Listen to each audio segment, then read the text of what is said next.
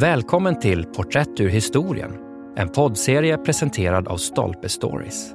I 25 avsnitt får vi lära känna några av de personer som spelat viktiga roller i historien, men ändå glömts bort.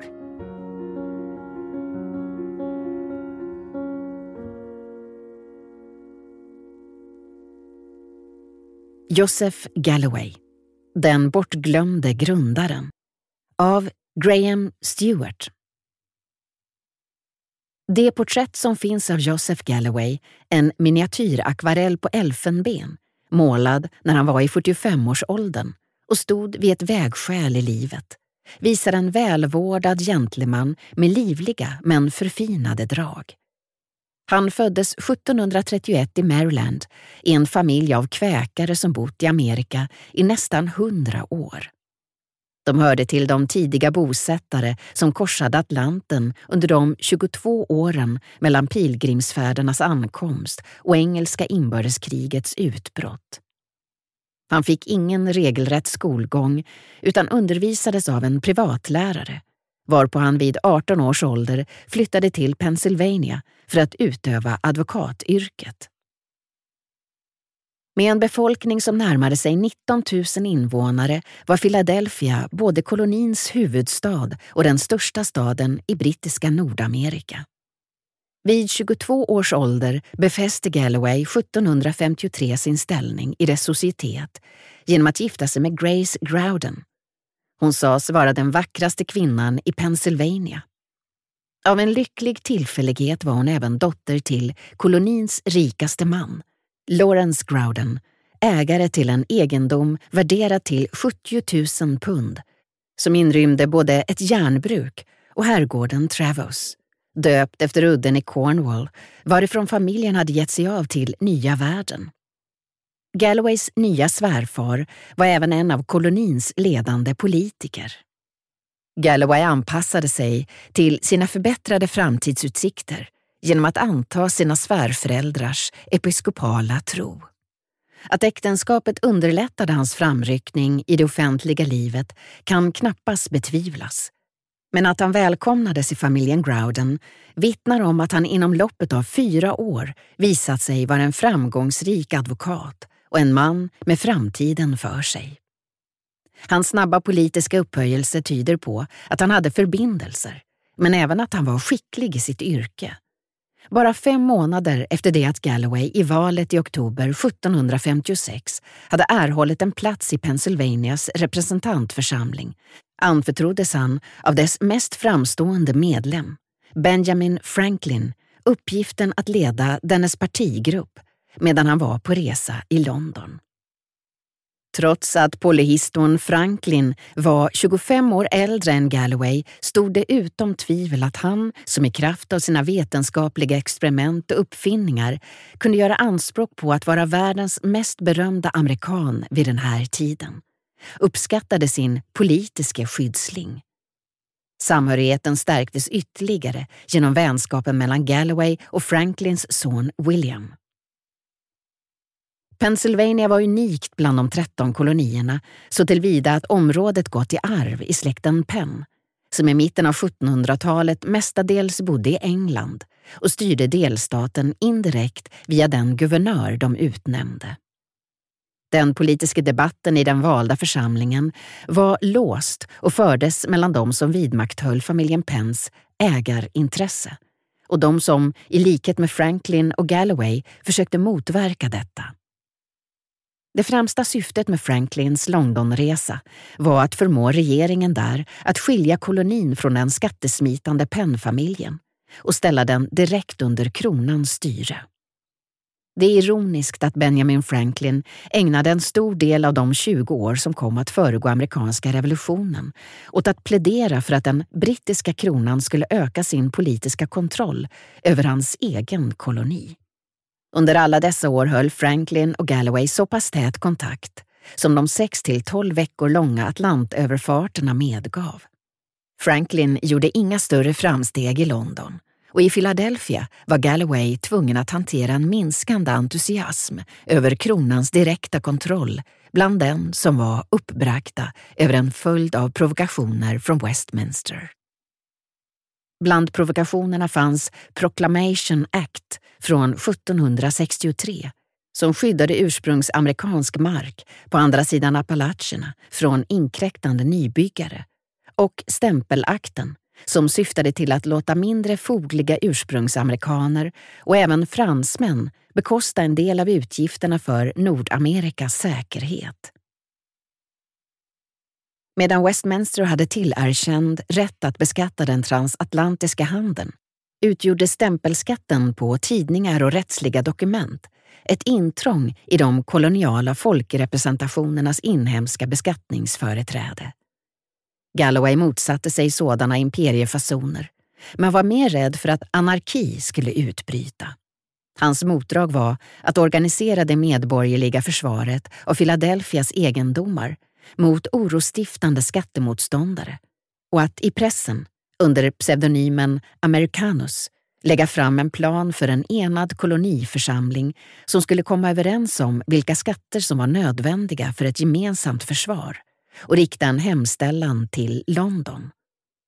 Som Galloway skrev till Franklin, som hade tänkt ut en första version av denna plan 1754, tyder dessa övervägande på det förståndiga, om inte rent av nödvändiga, i att med alla upptänkliga lämpliga medel förena kolonierna med deras moderland. Galloway blev rikligt belönad av väljarna för sitt ståndaktiga försvar av Philadelphia. Både han och hans parti segrade stort i valet i oktober 1765. Westminsters återkallande av stämpellagen tycktes visa på det kloka i försiktigt motstånd istället för öppet uppror. Det minskade även det självklara behovet av hans föreslagna konstitutionella nyskapelse.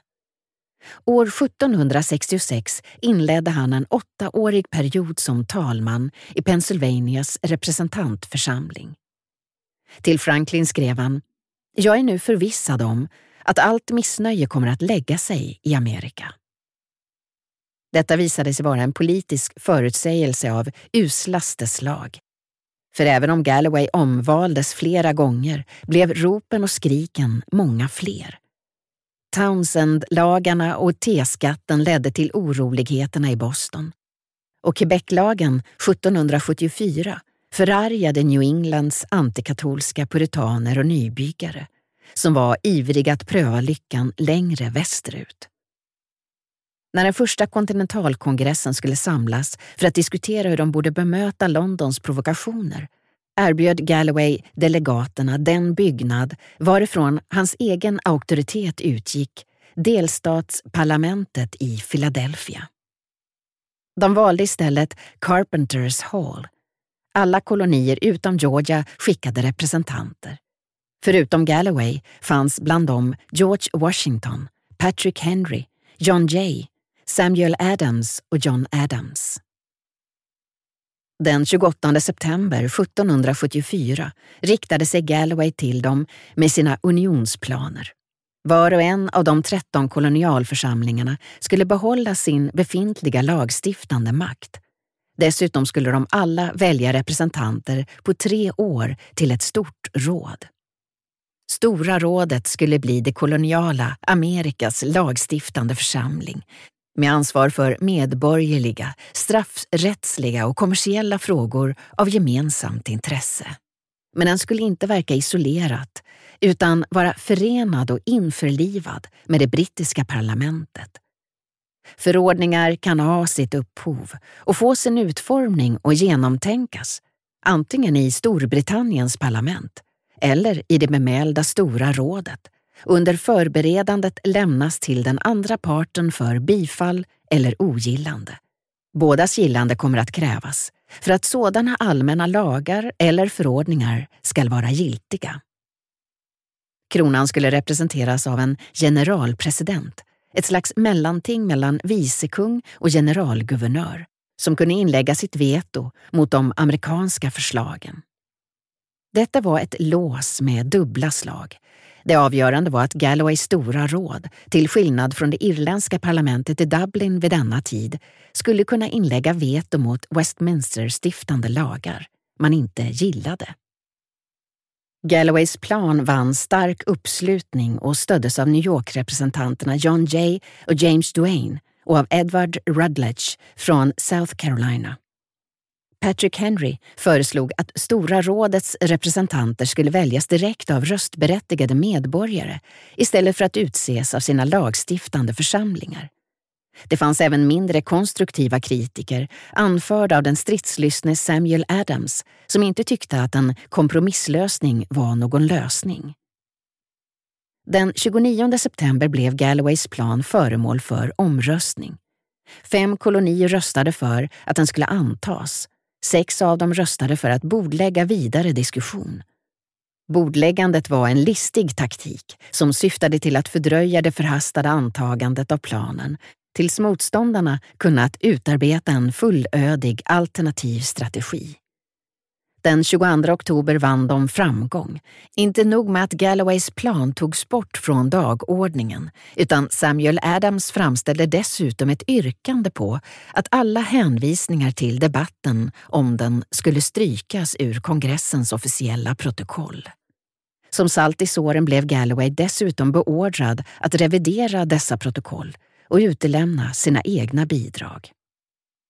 För egen del hävdade Galloway, som omtalade sig själv i tredje person, senare att revolutionärerna hade tvingat honom att stryka redogörelsen för unionsplanen eftersom de var medvetna om att denna skulle ha gillats av den stora allmänheten om den hade kommit i tryck och trodde att herr Galloway inte skulle våga publicera den. Oturligt nog för herr Galloway hade hans motståndare redan fått övertaget när han följande år äntligen publicerade den i New York. Var planen någonsin genomförbar? När Galloway la fram den var hans bundsförvant Ben Franklin fortfarande i London. Det hann bli januari innan Franklin fick Galloways brev, där denne förklarade förslaget och sökte hans stöd för det. Även om Franklin började tröttna på inställningen i Westminster och politikernas envisa vägran att inom en rimlig tidsram hörsamma berättigade koloniala krav så hade han ännu inte bestämt sig för att bli revolutionär.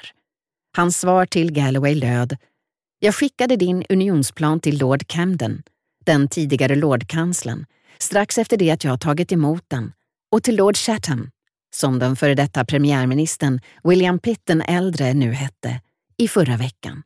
De verkade tycka att idén är snillrik, men metoden så nymodig att den omsorgsfullt måste tänkas igenom innan det går att bilda sig ett omdöme. Under tiden visade Franklins son William, som var guvernör i New Jersey, planen för koloniministern, Earlen av Dartmouth. Av de misstag som den brittiske premiärministern Lord Norths regering begick var underlåtenheten att skynda på med Galloways unionsplan inte det värsta. När regeringen väl gjorde en bedömning av den visste man att den inte längre skulle blidka en kontinentalkongress som hade tagit den under övervägande och därefter avlägsnat den ur protokollet. Den var inte längre relevant. Den spännande och obesvarbara frågan är huruvida den hade kunnat utgöra grunden för en konstitutionell uppgörelse om kontinentalkongressen den 29 september 1774 hade ställt sig bakom den. Efter det att Franklins uppdrag i London hade misslyckats tog han ett fartyg över Atlanten och hade en rad möten med Galloway på Trevose där de två gamla politiska bundsförvanterna försökte utarbeta en gemensam handlingsplan. Det förmådde de inte. Och efter en hel del självrannsakan ledde Galloways avsky för revolutionärt våld och hot mot ordningen till att han tog parti för de amerikanska lojalisterna. När britterna ockuperade Philadelphia tjänstgjorde han som deras uppsyningsman, i praktiken stadens guvernör. Det gjorde honom dömd på förhand. I patrioternas ögon var han en förrädare och de beordrade honom att överlämna sig till rebellernas verkställande organ eller stå sitt kast. När britterna utrymde Philadelphia i juni 1778 flydde 3 000 amerikanska lojalister tillsammans med dem. Bland dessa fanns Galloway och hans dotter Elizabeth. Förutom att lojalisterna hotades av fängelse och död konfiskerades deras egendom och tilldelades patriotiska politiker. Grace Galloway fattade det ödesdigra beslutet att stanna kvar och vädja om att få behålla det som hade varit hennes familjs ägodelar. Hon kördes ut ur sitt hem av rebellpoliser. Hennes vädjanden avslogs och hon dog utan att få se sin make och dotter igen. På samma sätt som när den franska regeringen på 1960-talet övergav Algeriets pied noirs och regeringstrogna milissoldater och som när amerikanerna på 1970-talet offrade sina sydvietnamesiska anhängare insåg britterna att de för att få ett slut på ett impopulärt krig var tvungna att svika de som hade riskerat mest för deras sak. Joseph Galloway var bara en av de mellan 80 000 och 100 000 bortdrivna lojalister som blev permanenta landsflyktingar. Ett ganska stort uttåg av politiska flyktingar från en ny republik med tre miljoner invånare. Många begav sig till Kanada. Men bland de som anslöt sig till Galloway i Storbritannien fanns Ben Franklins son, William, som patrioterna hade fängslat för att han förblev lojal mot kronan. Tillsammans med William Franklin ägnade sig Galloway åt att verka för kompensation till de lojalister som hade förlorat allt i kampen för saken. Många hade bragts till förtvivlan och Galloway var särskilt förtörnad över den likgiltighet inför deras svåra situation som uppvisades av ett särskilt segment av Londonsocieteten. De som gladeligen fjäskade för deras besegrares påhejare, den förmögne Whig-politikern Charles James Fox. Politiskt desillusionerad som han var, till slut stod han med ungefär samma ofördelaktiga intryck av Londons politiker som hans vän och sedermera motståndare Ben Franklin, fann han tröst i religionen och blev nära vän med John och Charles Wesley. Galloways dotter tog hand om honom i exilen och skrev Få män har under loppet av ett långt liv ställt mer till rätta för andra och kanske har sällan någon gett så många råd gratis. Hans vardagsrum var ofta fullt av och sällan tomt på amerikaner som av honom fick den bästa hjälp med sina angelägenheter som han förmådde ge. Han dog den 29 augusti 1803. Förkastandet av Galloways unionsplan borgade för blodsutgjutelse. Men det hade kunnat sluta likadant om den hade antagits.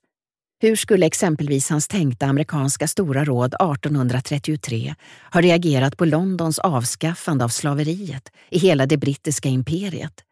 Skulle det ha kunnat bli startpunkten? Eller skulle den angloamerikanska unionen ha förhindrat en sådan reform?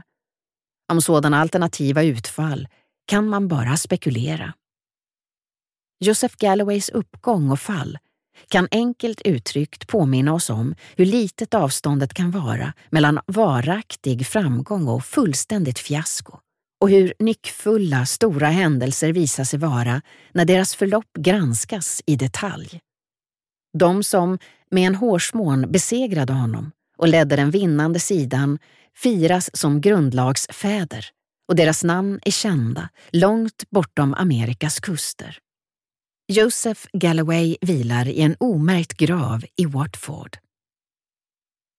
Graham Stewart är lektor i brittisk 1900-talshistoria vid University of Buckingham. Hans specialområde är brittisk 1900-talspolitik. Bland hans publicerade arbeten finns Bang, A History of Britain in the 1980s.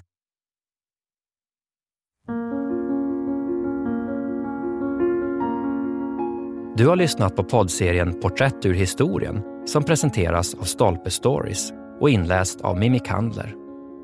Serien är baserad på essäsamlingen Porträtt, människor som formade sin samtid men som historien glömde. Essäsamlingen finns ute nu. Glöm inte att du som lyssnar har 20% rabatt på alla bokförlaget Stolpes titlar på Bokus.com. Ange rabattkoden STOLPE20.